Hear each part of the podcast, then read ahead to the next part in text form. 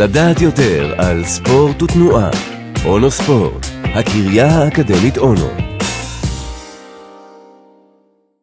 עובדות מדעיות על עיסוי מסאז' יכול להיות סתם בשביל להתפנק ולהירגע, אבל יש לו גם יכולות טיפוליות במקרים של מחלות או בעיות מוטוריות, והוא כמובן הכרחי לטיפול שוטף בספורטאים.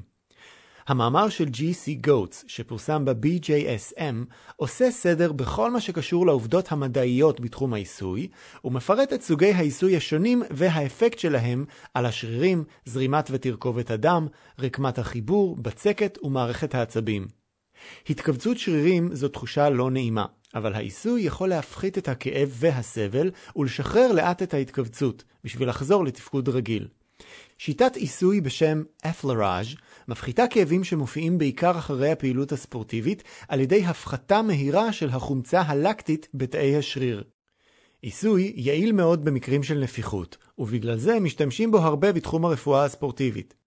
במקרה של בצקות, העיסוי מקל על הגודש בעורקים ומשחרר את הלחץ על נוזל הרקמות.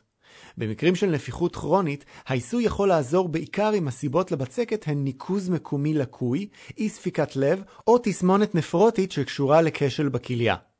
כל מי שמתעסק בספורט יודע שחשוב מאוד לעשות חימום לפני הפעילות, אבל הבעיה היא שהרבה מאנשי הספורט לא עושים את זה בצורה נכונה, והחימום הקצר או החלקי יכול לסכן את רקמת החיבור.